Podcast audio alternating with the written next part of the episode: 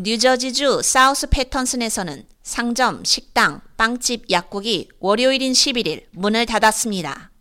사업주들은 휴전을 촉구하기 위한 국제적 일일 운동인 가자 지구를 위한 글로벌 파업을 지지하기 위해 문을 닫았다는 것을 대중에게 알리는 팻말을 문에 걸었습니다.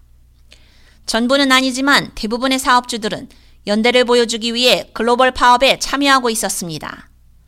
대규모 영업 중단은 COVID-19 팬데믹 봉쇄 이후 쇼핑 및 식당가에서는 보기 어려웠던 이례적인 광경이었습니다. 팔레스타인 활동가들과 풀뿌리 단체들이 시작한 이번 파업은 미국이 휴전을 촉구하는 유엔 결의안에 거부권을 행사한 지 불과 며칠 만에 이루어졌습니다.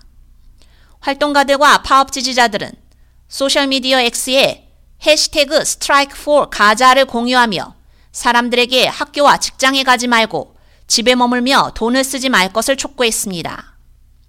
X에 공유된 영상과 사진들은 점령된 요르단강 서안 지구, 레바논, 요르단, 터키의 폐쇄된 상점들과 텅 빈 거리들을 보여주었습니다.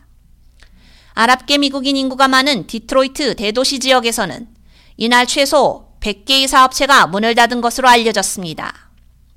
리틀 팔레스타인으로 알려진 사우스 패터슨에서는 무슬림과 기독교인을 포함한 시리아, 요르단, 터키 사업주들이 파업에 동참했습니다. 클리프턴에 있는 팔레스타인계 미국인 커뮤니티 센터의 라니아 무스타파 전무이사는 사람들이 가자 지구 분쟁에 대해 절망감을 느끼고 있으며 자신의 생계에 지장을 초래할지라도 기꺼이 동참할 것이라고 말했습니다.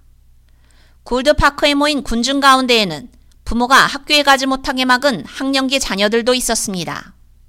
페터슨에 사는 헤이암 아스마르는 다섯 자녀를 집에 머물게 하고 학교에 가자지구 파업을 지지한다는 내용의 편지를 보냈다고 말했습니다.